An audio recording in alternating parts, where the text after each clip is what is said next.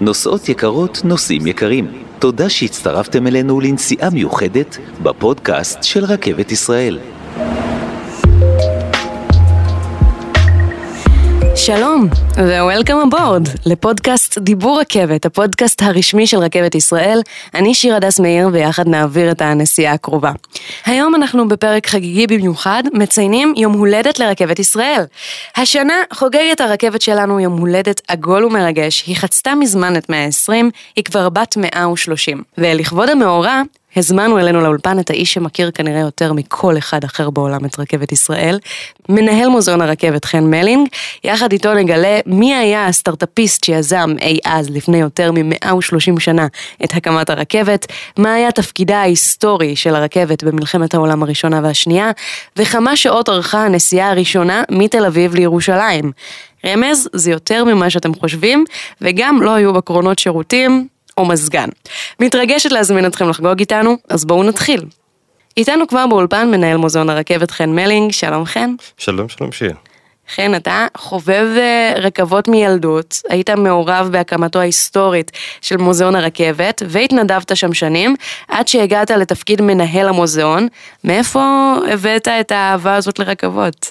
אמנם כשנולדתי כבר המוזיאון היה קיים, או בשלבי הקמה, אבל באמת בשלבים מוקדמים אה, הזדמן לי להכיר אותו, בזכות המשפחה שעודדה אותנו ככה להכיר את העיר, את חיפה, ואת המוזיאונים שבה, ובזכות אה, האהבה של אבא שלי בתקופה מסוימת אה, לדגמי רכבות. והשילוב הזה ביחד והזמינות של המוזיאון הביא אותה למקום שוב ושוב עד שהתחלתי לעבור באופן עצמאי. אבא שלך ממש היה עם הדגמים של הרכבות בבית, הוא היה בונה אותם? בשעות הפנאי ולא בבית, במשרד שלו. אבל אה, כן, בתקופה כזאת, וזה בהחלט חיבר אותי לנושא הזה מילדות אה, צעירה, עד שהתחלתי אה, להתעסק בו באופן עצמאי לחלוטין. תקשיב, רכבת בת 130, זה הרבה מאוד שנים, אני לא חשבתי שהיא כאילו כל כך הרבה יותר מבוגרת מהמדינה. איך, איך היא בעצם נולדה? בוא ספר לנו, אתה המומחה. 130 במושגים עולמיים זה לא כל כך הרבה, הרכבת נולדה הרבה לפני כן, אבל לארץ ישראל שלנו היא הגיעה די מאוחר.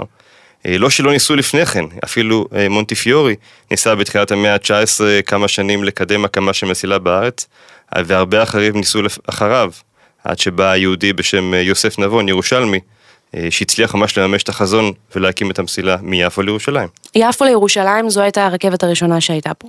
המסילה הראשונה שנחנכה הייתה בין יפו לירושלים, שתי הערים הכי גדולות וחשובות אז בארץ בתקופת השלטון העות'מאני. למה בעצם חיברו את יפו וירושלים? מה היה הדבר הראשון שגרם להם להחליט, עכשיו חייבים לעשות את זה? בראש ובראשונה באותה תקופה, אה, יפו היא הנמל של ירושלים. ירושלים לא ידעה לייצר לעצמה כמעט כלום. אה, כשצריך לייבא חומרי בניין, ציוד, זה מגיע דרך נמל יפו. החקלאות שבאזור השפלה אה, עוברת דרך יפו לכיוון הדרכים לירושלים, ולכן זה היה נתיב שהיה הכי סביר שיקיים את עצמו מבחינה כלכלית. אז, אז למה בנו את הרכבת? מי, מי גרם לזה לקרות? בסופו של דבר, אחרי הרבה ניסיונות, אה, יוסף נבון, יהודי ירושלמי, mm-hmm. שהיה יזם באופיו ובנה שכונות והקים אה, כל מיני פרויקטים, כן. אה, ראה בכך גם הזדמנות לייצר רווח, וגם בסופו של דבר הוא גם ראה את הציונות שבדבר, במתן האפשרות ליותר יהודים לעלות לרגל לירושלים ובכלל לפתח את הארץ לקראת התיישבות עתידית בה. הבנתי, ואז באמת אנשים יכלו להגיע מיפו לירושלים בדרך הרבה יותר קלה. כמה זמן לקחה הנסיעה ברכבת? אולי נגיד קודם כמה זמן לקח לא ברכבת. כמה לא ברכבת? משהו כמו 12-14 שעות שיכול לקחת עם עגלה באותה תקופה, עגלה וסוס. אה, ולכן כשהרכבת נפתחה, הרבה מאוד מהעגלונים מאוד חששו, כי הרכבת הציעה נסיעה של, לפחות בלוח הזמנים, שלוש שעות וחצי מירושלים ליפו, שלוש וחמישים מיפו לירושלים. הם ממש לוקחים להם את העבודה. זה בהחלט היה חשש, ובמידה מסוימת גם מוצדק. כן, הם היו נהגי המוניות של אז, ואז פתאום יש להם קו רכבת שלוקח להם את כל העבודה. אכן, אכן. כן, וזה באמת יותר קצר, שלוש שעות מ-14 שעות.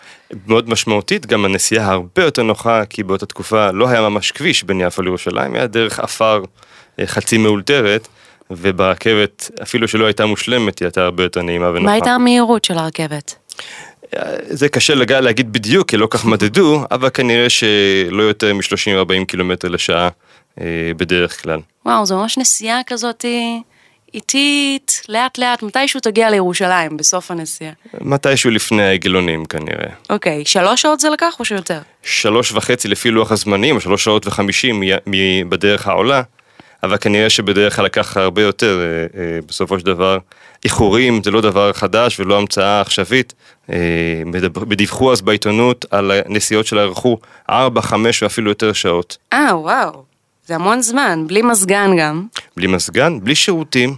אה. אה, כן, מי שהיה צריך שירותים היה צריך לחכות לתחנה הבאה כנראה ולרדת להתפנות באופן עצמאי. לרדת, להתפנות ואז לתפוס את הרכבת הבאה? לא, לא, הייתה רק רכבת אחת בדרך כלל לכל כיוון בכל יום. אז כמה זמן היא חנתה בכל אה, תחנה? כנראה שהרבה יותר ממה שצריך לפי לוח הזמנים שלא, שלא עמדו בו. אה, זה לא אה, כמו היום, שזה כזה עוצר, אה, יורדים, עולים, לא. לא, אנחנו לא עושים עצירות, לא עשו אז עצירות של דקה או דקה וחצי. עצירות משמעותיות, בחלק מהן גם היה צריך למלא מים בקטרי הקיטור שבדרך. אז זה מה שהיה אז, זו הייתה התקופה ההיא. הבנתי שיש כמה תקופות לרכבת, נכון? אנחנו אוהבים לחלק את ההיסטוריה של הרכבת בארץ ישראל לכמה תקופות. קודם כל לפי השלטון, תקופה העות'מאנית, תקופת המנדט ורכבת ישראל. וגם בתוך התקופות לפעמים יש אה, חלק חלוקה, כמו למשל בין הרכבת יפו ירושלים למסילה השנייה בארץ שנבנתה, זו הייתה אה, שלוחה של הרכבת החיג'אזית הממשלתית. הבנתי. ורכבת העמק, מה זה? רכבת העמק זו אותה מסילה אה, השנייה שנבנתה בארץ ישראל, הייתה מסילה או שלוחה שנסללה לרכבת החיג'אזית, פרויקט ממשלתי עות'מאני, בעצם פרויקט התשתית הכי גדול של האימפריה העות'מאנית בכל קיומה כנראה, אה, שנסללה בכלל בעבר הירדן, לא בארץ ישראל, מדמשק לכיוון החיג'אז, היום חלק מערב הסעודית, בו נמצאות הערים הקדושות לאסלאם, מכה ומדינה, אבל המסילה הזאת הייתה צריכה קשר אל הים, ואחרי ניסיונות לק- לקיים קשר כזה דרך מסילה קיימת לביירות, החליטו הטורקים לבנות מסילה חדשה, שתקשר לנמל אחר, שאז היה בעצם כפר דייגים קטן בשם חיפה, על בסיס אה, תשתיות שהקימו אה, חברה פרטית אחרת בסוף המאה ה-19, שלא כך הצליחה, וככה בנו את מה שאנחנו קוראים היום רכבת העמק. לפני כמה שנים זה בערך היה? הפרויקט אה, של הרכבת החיג'אזית התחיל בסביבות 1900, המסילה מחיפה לסוריה נסללה החל מ-1903 ועד 1906, אז הנה הושלמה סופית. Hmm, ומה עמד מאחורי הרצון לעשות את זה? היה צורך עבור הרכבת החיג'אזית גם להוביל אה, כלים וציוד אה, וחומרי בניין עבור הפרויקט הראשי שנמצא בעבר הירדן, כלים וציוד שהגיעו דרך הים, וגם אפשרות, מתן אפשרות לעולי הרגל המוסלמים שמגיעים מרחבי העולם להגיע בדרך הים אה, אל הרכבת החיג'אזית שמתחילה רק בדמשק, שם אין כידוע ים. הבנתי. וזה נתן להם אחר כך משהו? כי אנחנו מתחילים להיכנס לתקופה של מלחמות עולם. קודם כל, בזמן ההקמה כבר הסתכסכו עם הבריטים שישבו במצרים, ולמעשה הגבול שאנחנו מכירים היום בין, ארץ, בין ישראל למצרים, נקבע בגלל אה, ניסיון של הטורקים להקים שלוחה של הרכבת החיג'אזית לעקבה, לאזור אילת של היום, ב-1906. והטורקים הבינו שיש פה ערך אסטרטגי, אבל לא הבינו עד הסוף את המשמעות שלו. כשהם נכנסו, לצערם, או בטעות כנראה, למלחמת העולם הראשונה, הם לא הבינו, אה, או נאלצו להבין פתאום, שהמערכת שהם בנו לא באמת תומכת בצרכים האסטרטגיים שלהם. מה, שהקו לא ממוקם במקום הנכון? גם המסילות לא נבנו במקום נכון בשביל המטרות שהם הציבו לעצמם, כמו כיבוש מצרים. כן. וגם מבחינה טכנית, הקו נבנה מטעמים אה, מאוד פרקטיים, כדי להתאים למסילה הקיימת מביירות לדמשק, שהייתה צנועה מאוד. אה, בעלת מסילה צרה אה, וגודל מנהרות ומעברים צר, אז גם הקרונות והקטרים קטנים, ויכולת הסחיבה שלהם מוגבלת. אז הם לא באמת הצליחו להשתמש במסילה בשביל אה, לנצח. לא, היא אמנם נבנתה בקצב מאוד מרשים, פרויקט מאוד מרשים. בגלל צרכים אסטרטגיים, אבל הצרכים האסטרטגיים לא צפו נכון את העתיד. הם ממש ניסו לפצות על זה שהם לא צפו נכון את העתיד וניסו לבנות אותה? בזמן המלחמה הם הבינו פתאום שזה חסר להם החיבור הזה לכיוון מצרים, ובאמת בקצב מטורף מאביב 1915 הגיעו, אה, התחילו לסלול מסילת דרומה, הגיעו מג'נין לבאר שבע תוך פחות מחצי שנה, והמשיכו הלאה, אבל זה היה מעט מדי ומאוחר מדי. too little, too late. בהחלט לגמרי. כן, ואז הגיעו הבריטים בעצם, נכון? הבריטים כשהם אה, הבינו שהם לא יכולים להתחבא מאחורי תעלת סואץ אם הם רוצים לשמור על תעלת סואץ מפני כיבוש או פגיעה, התחילו לכבוש את הסיני ואחר כך את ארץ ישראל, ולא חזרו את הטעות של הטורקים, אלא כל קטע שהצבא שלהם כבש, הוא עצר, הקים אחריו אה, תשתית של אה, אספקה, בעיקרון מסילה ומים, אה, אה, ורק אז המשיך הלאה לכבוש את האזור הבא. חכמים. מנוסים. מנוסים, ממש כחלק מה, מהכיבוש של הארץ, כל פעם הם כובשים קטע, בונים מסילה, ממשיכים הלאה. אכן. זה מסילות שעדיין קיימות? חלקים מהתשתיות, או יותר נכון מההתוויה של המסילה הטורקית, הבריטית, סליחה, בארץ ישראל, נמצאים עדיין ברשות רכבת ישראל, אם כי בהרבה מאוד מקומות התוואי השתנה, אה, וכמובן התשתיות, או הציוד והתשתיות של אז מזמן נעלמו, אנחנו עובדים היום בסטנדרטים אחרים לגמרי. כן, בריטים לפני 100 שנה, זה, זה לא התשתיות של היום, אני מניחה. לא, לא, אנחנו היום אה, נוסעים במהירות של 160 קילומטר בשעה, כשאצלם הרכבות נסעו בעשרות ובדודות של קילומטרים בשעה, בדרך כלל. אז יש לנו כבר את uh, הקו שמחבר את יפו לירושלים, יש לנו את רכבת העמק, יש לנו את המסילות של הבריטים, מה, מה הדבר הבא שקורה? בזמן המנדט לא קורה הרבה רשת, לרשת המסילות, הם מאוד רוצים הבריטים, אה, מכוונים, אה, הם מבינים היטב את הצרכים של המד... הארץ המתפתחת, אבל בגלל המנגנון של המנדט, שהיה מוגבל מאוד ביכולת שלו להשקיע כסף, לא הצליחו לממש את התוכניות היפות שלהם. בעיקר השקיעו בלקומם ולתקן את מה שהצבא הבריטי סלל בצורה מאוד חפוזה, לבנות בנייני קבע, לקנות רכבות חדשות. חוץ מהמסילה ללבנון שנסללה שוב על ידי הצבא הבריטי במלחמת העולם השנייה, לא נוסף הרבה לרשת הארצית בזמן המנדט. אז הם לא קידמו אותנו יותר מדי אחרי שהם ניצחו. הם, הם בנו מנגנון מאוד מסודר שלימים שימש כבסיס להנהלת רכבת ישראל. וגם, כאמור, התשתיות היו במצב שהן הרבה יותר טובות ממה שהם קיבלו. אוקיי, okay. מה, מה, מתי אנחנו בעצם השתלטנו על כל הפרויקט הזה? טוב, אה, כמובן שהמדינה קמה ב-15 בה' באייר ב-1948 בתש"ח, אבל הרכבת הפכה ליהודית טיפה לפני, בקרבות לשחרור חיפה בפסח 1948, אה, אה, חיפה שהייתה אז המרכז של הרכבת בארץ ובכלל באזור, נפלה ל... ל... לידיים יהודיות, וכך למעשה הוקמה הרכבת היהודית, שלימים אנחנו מכירים אותה כרכבת ישראל. אנחנו ממש התחלנו לבנות את המסילות מחדש? בזמן המלחמת מלחמת העצמאות וקצת לפניה, אה, בתקופת אה, המחתרות, המסילות ספגו נזק מאוד מאוד נרחב ברחבי הארץ, במיוחד באזורים שהצבא הבריטי לא שמר עליהם לצורכי הפינוי שלו עצמו, שהיו בעיקר סביב חיפה. ולכן רכבת ישראל קיבלה לידיה אתגר מאוד מאוד מאוד משמעותי של לא רק אה, לשקם את הרשת ההרוסה, מסילות, קשרים, בניינים, אלא גם למלא את השורות של העובדים. רוב העובדים בתקופת המנדט, הרוב המוחלט, היו ערבים, ורובם של אלה עזבו או עזבו בזמן מלחמת העצמאות. אה, רכבת ישראל הייתה צריכה לגייס כמעט יש מאין אה, מצבה שלמה של עובדים. ובזמן מלחמת העצמאות מי בעצם שלט ברכבת?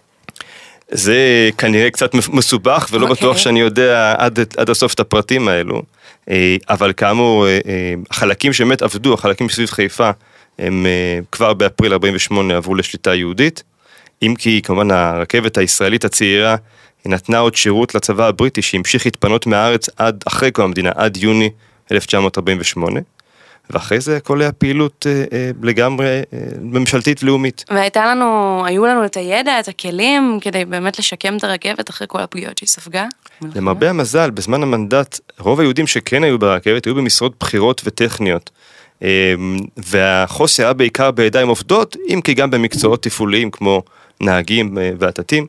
אה, לראשי היהודים הבכירים ברכבת בתקופת המנדט השכילו עוד מראש אה, להכין בסתר אה, ולהכשיר אה, צוותים חדשים שימלאו את החוסר, מתוך ההבנה שיהיה קושי כזה עם הקמת המדינה העצמאית. ובאותו זמן זה עזר לנו גם בחקלאות, אז סיפרנו גם בכללי על החקלאות, גם בחיבור של יפו ירושלים וגם בכל הקווים. היום עדיין הרכבת משמשת לכאלה דברים? אמנם בתקופת, גם בתקופה העות'מאנית וגם בתקופת המנדט, הרכבת הייתה כלי מאוד מאוד חשוב בפיתוח חקלאות, תעשייה ובכלל הכלכלה בארץ. כן. אה, אחרי קום המדינה הנושא הזה אה, דעך, במיוחד כאשר הממשלה בחרה בשנות החמישים המאוחרות ואילך אה, להשקיע בפיתוח רשת הכבישים, הוא בעצם גם מסבסד, גם באופן ישיר וגם באופן עקיף, את התחבורה בכבישים, תחבורת נוסעים ותחבורת מסע, שנעשתה בצורה ללא רגולציה כמעט. לעומת הרכבת שסבלה, אם אפשר לומר, מרגולציה עודפת, וככה הובלת החקלאות, במיוחד תוצרת פרי ההדר, תוצרת לייצוא, בעצם כמעט נעלמה בשנות ה-60. לחלוטין. וואו, כמה ידע. מה, מה, מה עוד אפשר לדעת? מה, איזה פאנ פקטס עוד אפשר לדעת במוזיאון? ולגלות. אני כבר כל החיים שלי כמעט מעורב בו ואני תמיד מגלה דברים חדשים. חלקם פאנפקטס וחלקם קצת עצובים יותר. אה, יש לנו אחד מהפריטים המרשימים בכניסה למוזיאון, הוא קרון לחימה משוריין, בעצם מבנה בטון. שמונח על גבי קרון אה, שטוח, שליווה את הרכבות בזמן המאורעות של תרצ"ו תרצ"ץ 36-9, אה, את הרכבות העולות לירושלים, שספגו פיגועים רבים.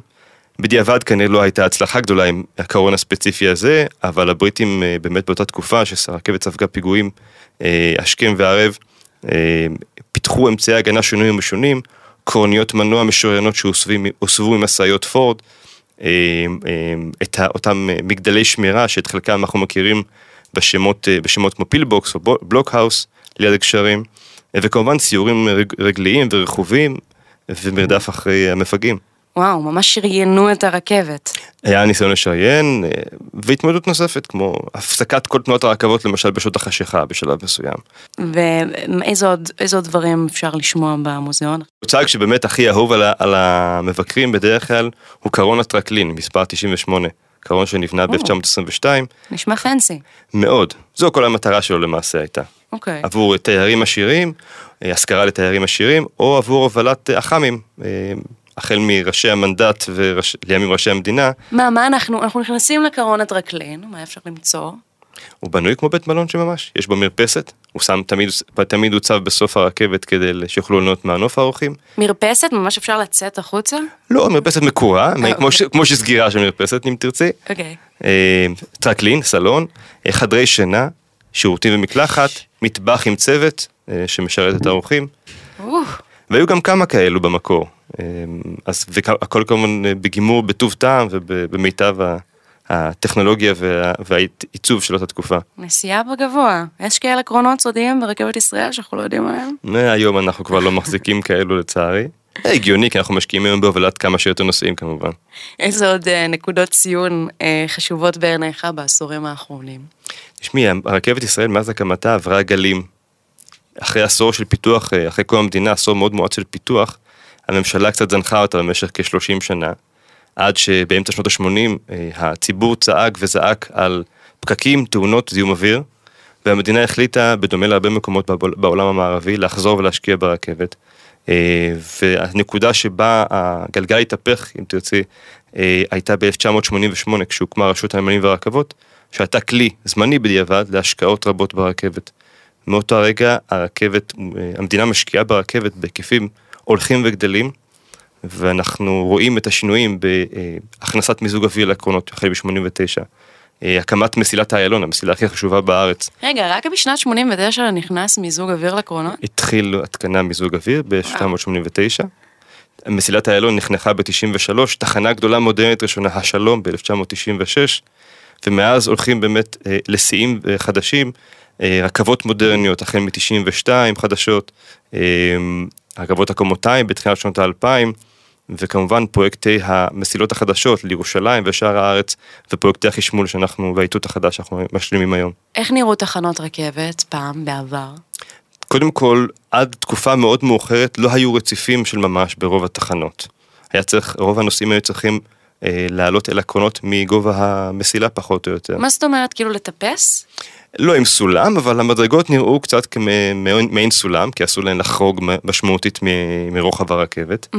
וכן, לא היה כל כך פשוט. אז אין לא פס נגיש. צהוב שאסור לעבור אותו. להפך, הרכבות גם בשנות ה-50 וה-60 וגם אחרי זה, היו תחנות שבהן הנוסעים היו צריכים לחצות את המסילה אה, בזמן שהרכבת עומדת עליה כדי להגיע למסילה השנייה ברכבת רגע, לכיוון מה השני. זאת אומרת? ממש לחצות את המסילה שהרכבות נוסעות בה. כן, בזמן שנמצאות עליה. ואיך איך לא אה, נדרסים? כנראה שמדי פעם היו נדרסים. אבל נזהרים. כמובן. תראי, כמו ברכבת הקלה בירושלים, עדיין אה, רמות, כמות הדריסות היא קלה יחסית. אה, אבל כן, זה דורש, אה, זה בהחלט סטנדרט שאנחנו לא מוכנים לעמוד בו היום, ואנחנו היום מקפידים באמת על, על תפיסת עולם שהיא הרבה יותר מתקדמת, בזכות זה שזה תארכת צעירה, מאשר כן. רוב מערב אירופה למשל. כן, אנחנו... אין לנו מה להתבייש, פחות או יותר, ברוב המדדים המקובלים. מדהים. אז הם היו ממש מטפסים, עולים למעלה, חוצים, רצים כשהרכבות אה, עוברות. מה עוד היה לנו בתחנות הרכבת? היו מסופי מטענים בכל תחנה. מה זה אומר? זה אומר שיכולת לשלוח כל מטען שאת רוצה, חבילת, היה תעריף שכלל למשל חבילת עפרונות. מכל תחנה כמעט לכל תחנה אחרת כמעט. מסופי המטענים האלה אפשרו לכאורה, או בתחילה, כאמור, את פיתוח הכלכלה הארצית והלאומית, אבל בסופו של דבר הם לא יכלו להתחרות במשאיות הפרטיות, שכאמור פעלו בלי רגולציה, והרכבת נאלצה לוותר עליהם ולעבור להובלה של מטענים כבדים בלבד. אז רק בשנות ה-80, בסוף שנות ה-80, בעצם הרכבת קיבלה את התקציבים להפוך למה שהיא היום. בהחלט, זה תהליך של 30 וכמה שנים, אה, שהוא הולך ומואץ, כלומר, זה, זה, אנחנו עדיין עולים בגל הזה, והוא חשוב מאוד, ואני מקווה שהוא ישנה לטובה את תנועת התחבורה בארץ. אין ספק שבשנים האחרונות הרכבת שלנו משתדרגת בלי הפסקה. כל הזמן שינויים, כל הזמן שינויים. תודה רבה, מנהל מוזיאון הרכבת חן מלין. תודה שיר. אז אחרי שצללנו להיסטוריה של ילדת יום ההולדת שלנו, הנה עוד כמה דברים שלא בטוח שידעתם על הרכבת.